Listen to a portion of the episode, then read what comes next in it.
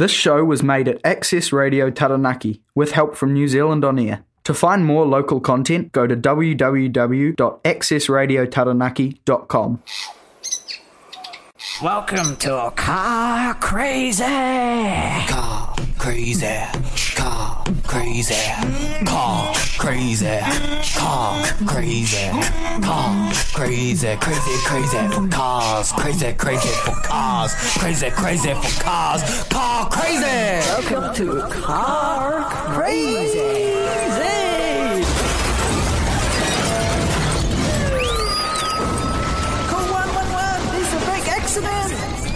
Hey everybody, this is Brendan Cresswell with Car Crazy.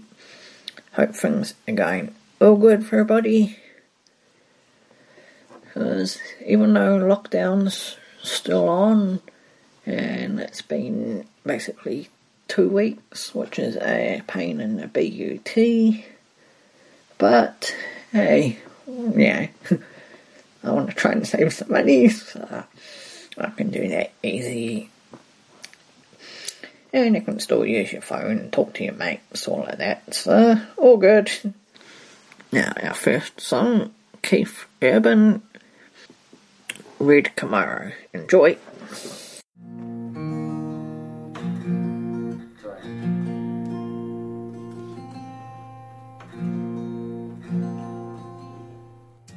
Alright, Red Camaro, here we go.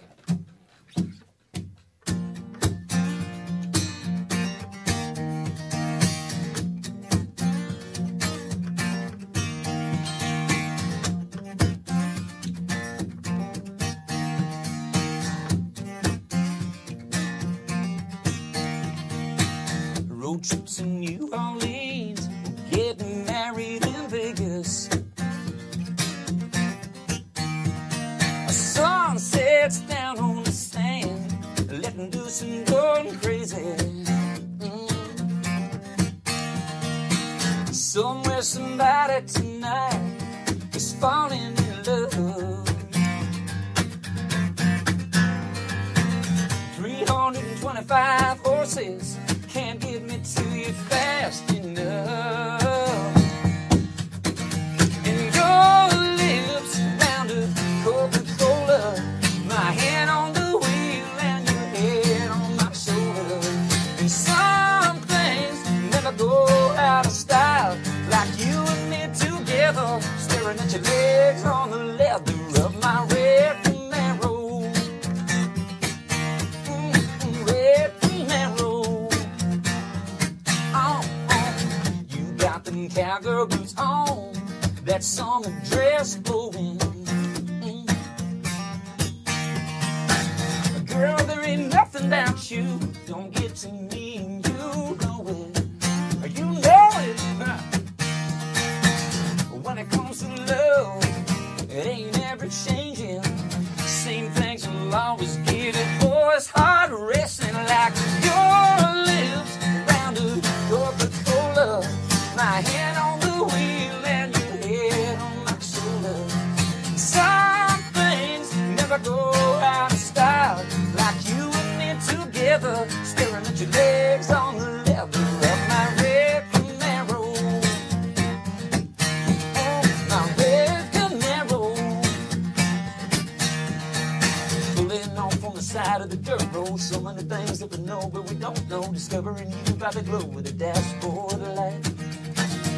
Falling in love in the middle of nowhere. Maybe it's wrong, but it looks like we don't care. It feels right.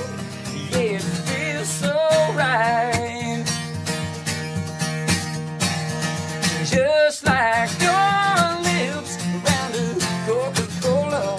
My hand on the wheel and your head on my shoulder. And some things never go out of style, like you and me together. Oh,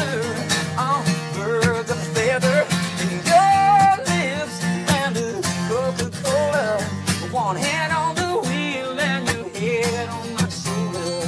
Some things never go out of style, like you and me together, staring at your legs on the black leather, on my red Camaro,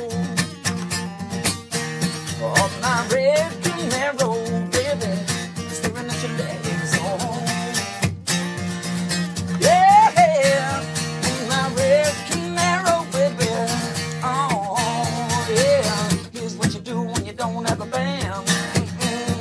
to have one right now.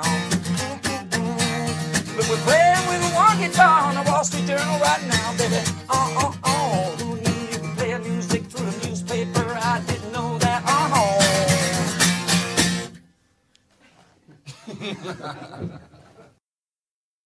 Yeah, welcome back, everybody. Today's article, The History of the American Police Car, posted by the Squid 3 months ago, and it came from Ideal Media, The History of the American Police Car. Their job is to protect and serve, it says so right on the side of their cruisers. Their cruisers come decked out with ballistics to protect the occupants from just about every imaginable situation, all while having some of the latest technology and features to enhance the driving experiences during a long day on duty. So that got us thinking, how have police cars changed and adapted over time? How did they go from electric wagons 100 years ago to hybrid cruisers with fully autonomous driving capabilities? Yes, that means autonomous police vehicles could enforce traffic laws very soon. That's a scary thought that may be coming sooner than you think. The beginning, no more horses. So where did it all start? It was 1899 in Akron, Ohio, where crimes were happening all around town, and instead of having to call officers placed around the city, they devised that their officers should be mobile. So they had the Collins, I think that's right, buddy company make them a car for around $2,400, which is about $65,000 in today's money, but this is an overseas article, so yeah, different to New Zealand, I'll say that. It was powered by 2.4 horsepower electronic motors, giving them an impressive top speed of 16 miles per hour. That's bugger all. Could run faster than that, and a range of about 30 miles.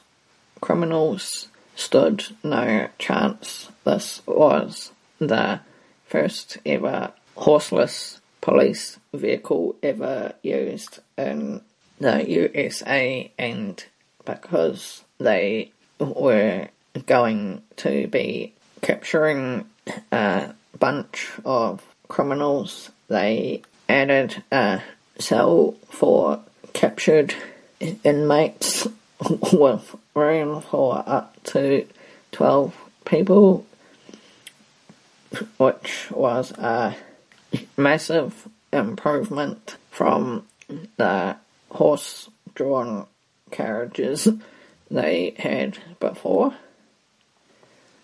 This allowed a squad of officers to be mobile and made other cities notice too. This led to a chain of cities getting their own patrol cars such as New York and their fleet of radio motor patrol vehicles in 1920. The 1920s New York new cars, the fleet of vehicles that New York got in the 1920s made it so that officers were able to deploy officers to problemed areas much quicker and with a police car and a radio, a single officer could cover an area that would have previously needed several officers.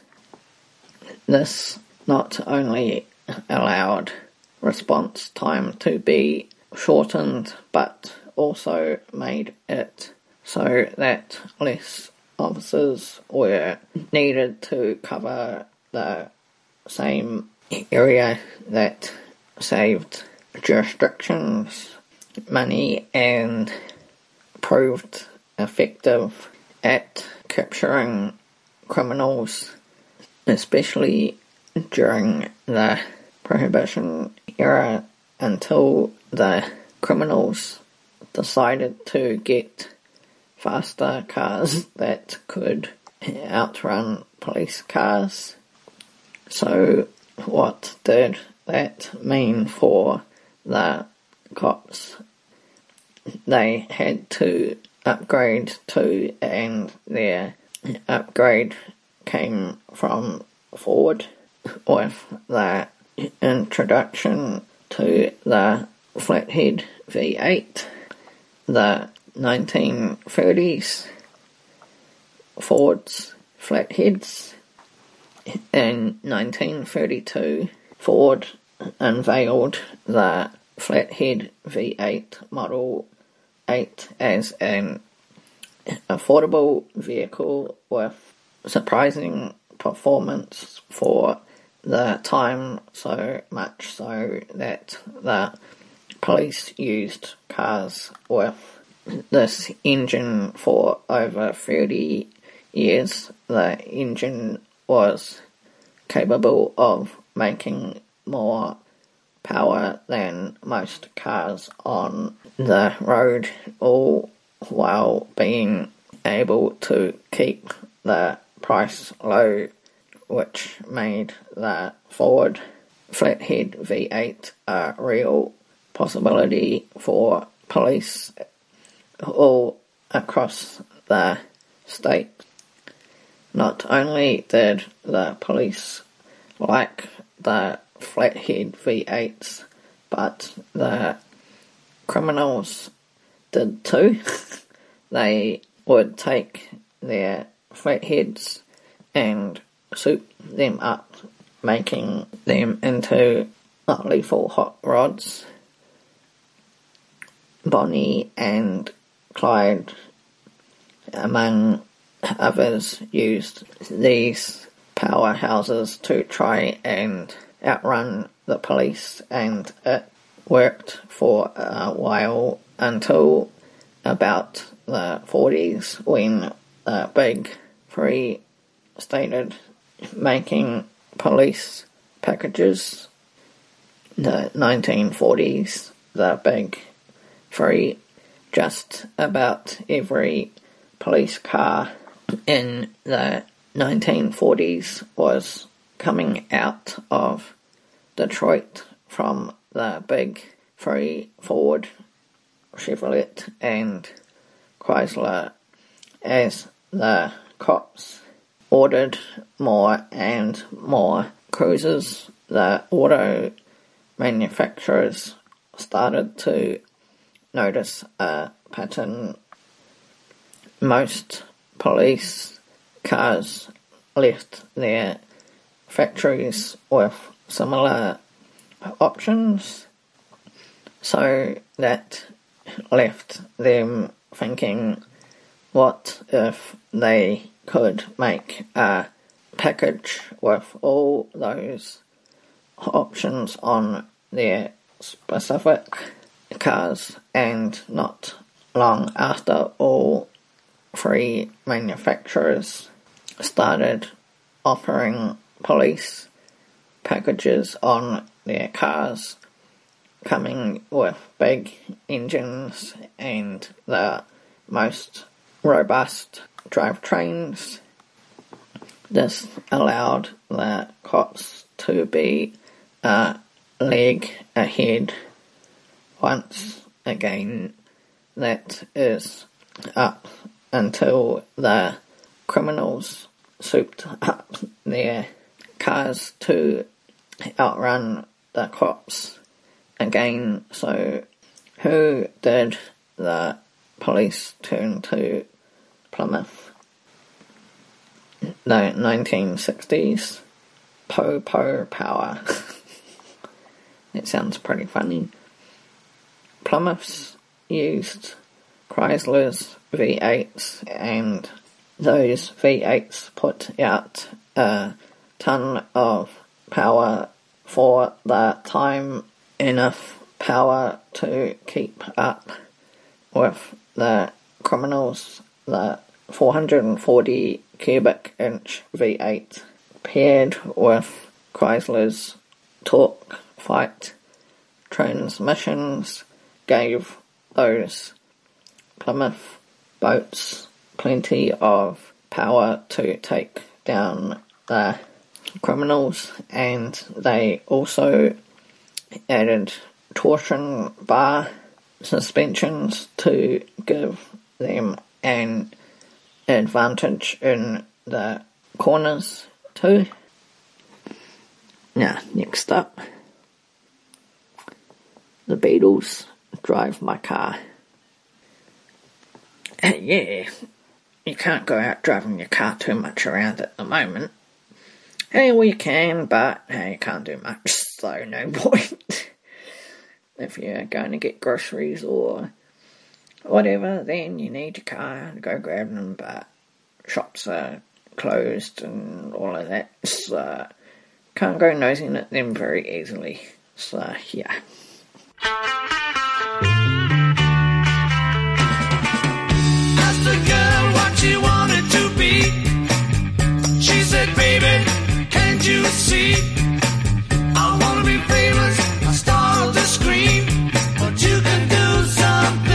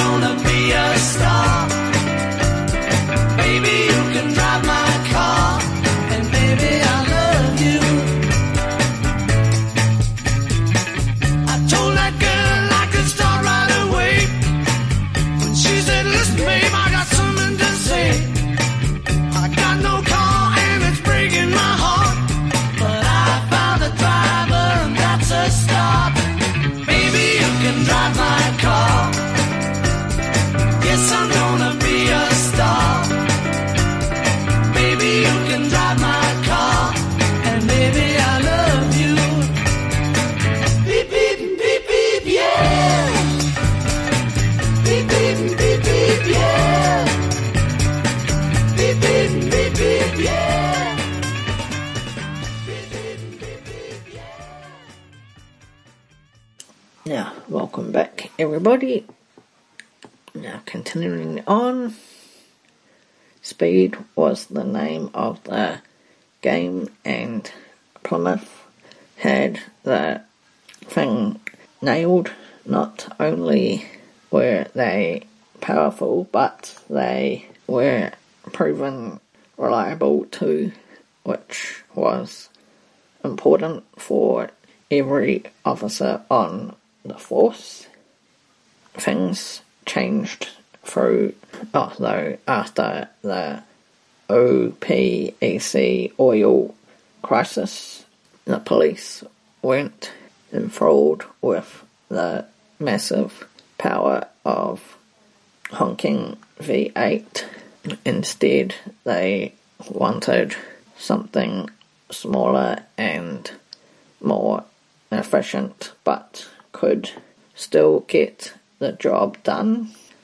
The police then went away from their Chrysler and Plymouth cruisers and went with smaller Chevy Capri and Ford LTD models. The 1970s efficient enforcement. Not only were smaller cars better on gas, but they also accelerated faster, handled better, and even stopped quicker. So while Ford and Chevy decided to downsize, Chrysler continued to make big cars. The Ford LTD was the less powerful of the two, with its bigger 5.8 litre engine putting out only 142 horsepower. The Chevy Caprice came with a 5.7 litre V8, but it put down 170 buff horsepower. Even then, both cars underperformed the cars they were replacing. Why? Well, because the big Plymouths were putting down 370 horsepower. That was more than double that of either of the new cars. Well, of course you want cars like that. The better ones, I mean. The next few decades after the oil crisis was resolved saw many police cars coming out of the big three. Most came and went, but there was one that stayed in the game for decades until it was terminated in 1996, the Chevy Caprice. The 1990s Copper Caprice, our dog's called Cooper, so yeah. For decades, the Chevy Caprice was the backbone for a lot of police. But just like The Office being on Netflix, all good things must come to an end. The Caprice was discontinued in 1996, which opened the door to its main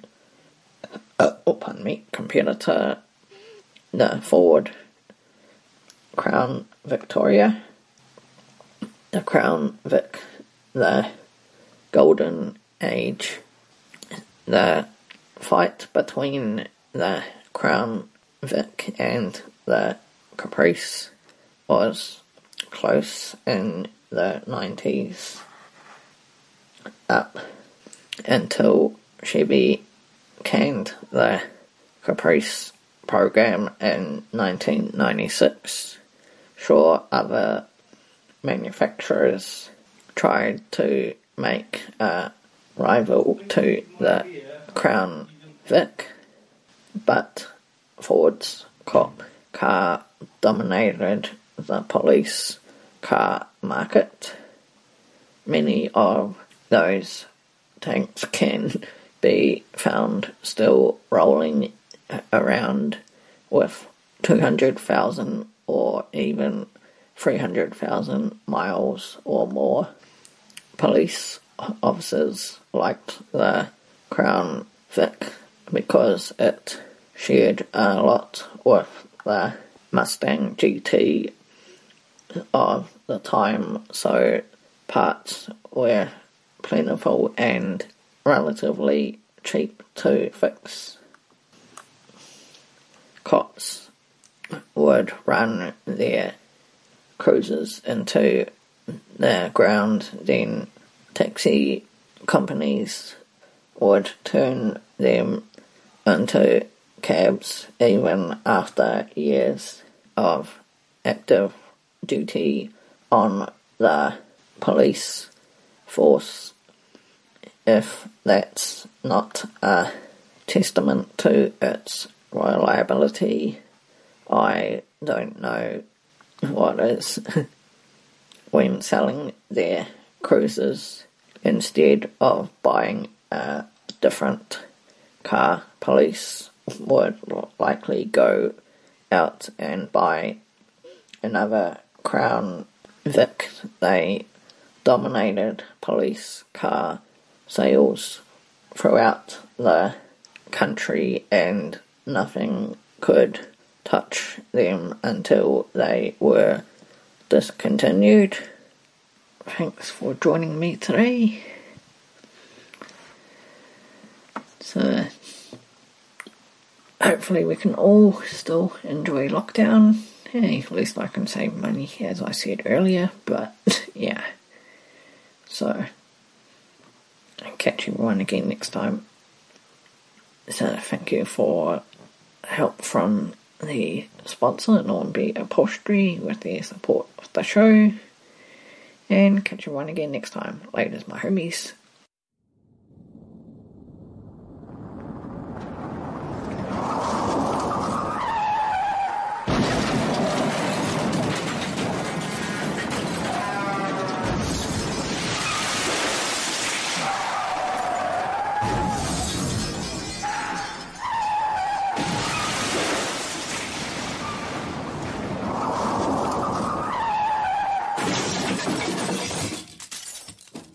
This show was first broadcast on Access Radio Taranaki 104.4 FM, thanks to New Zealand On Air.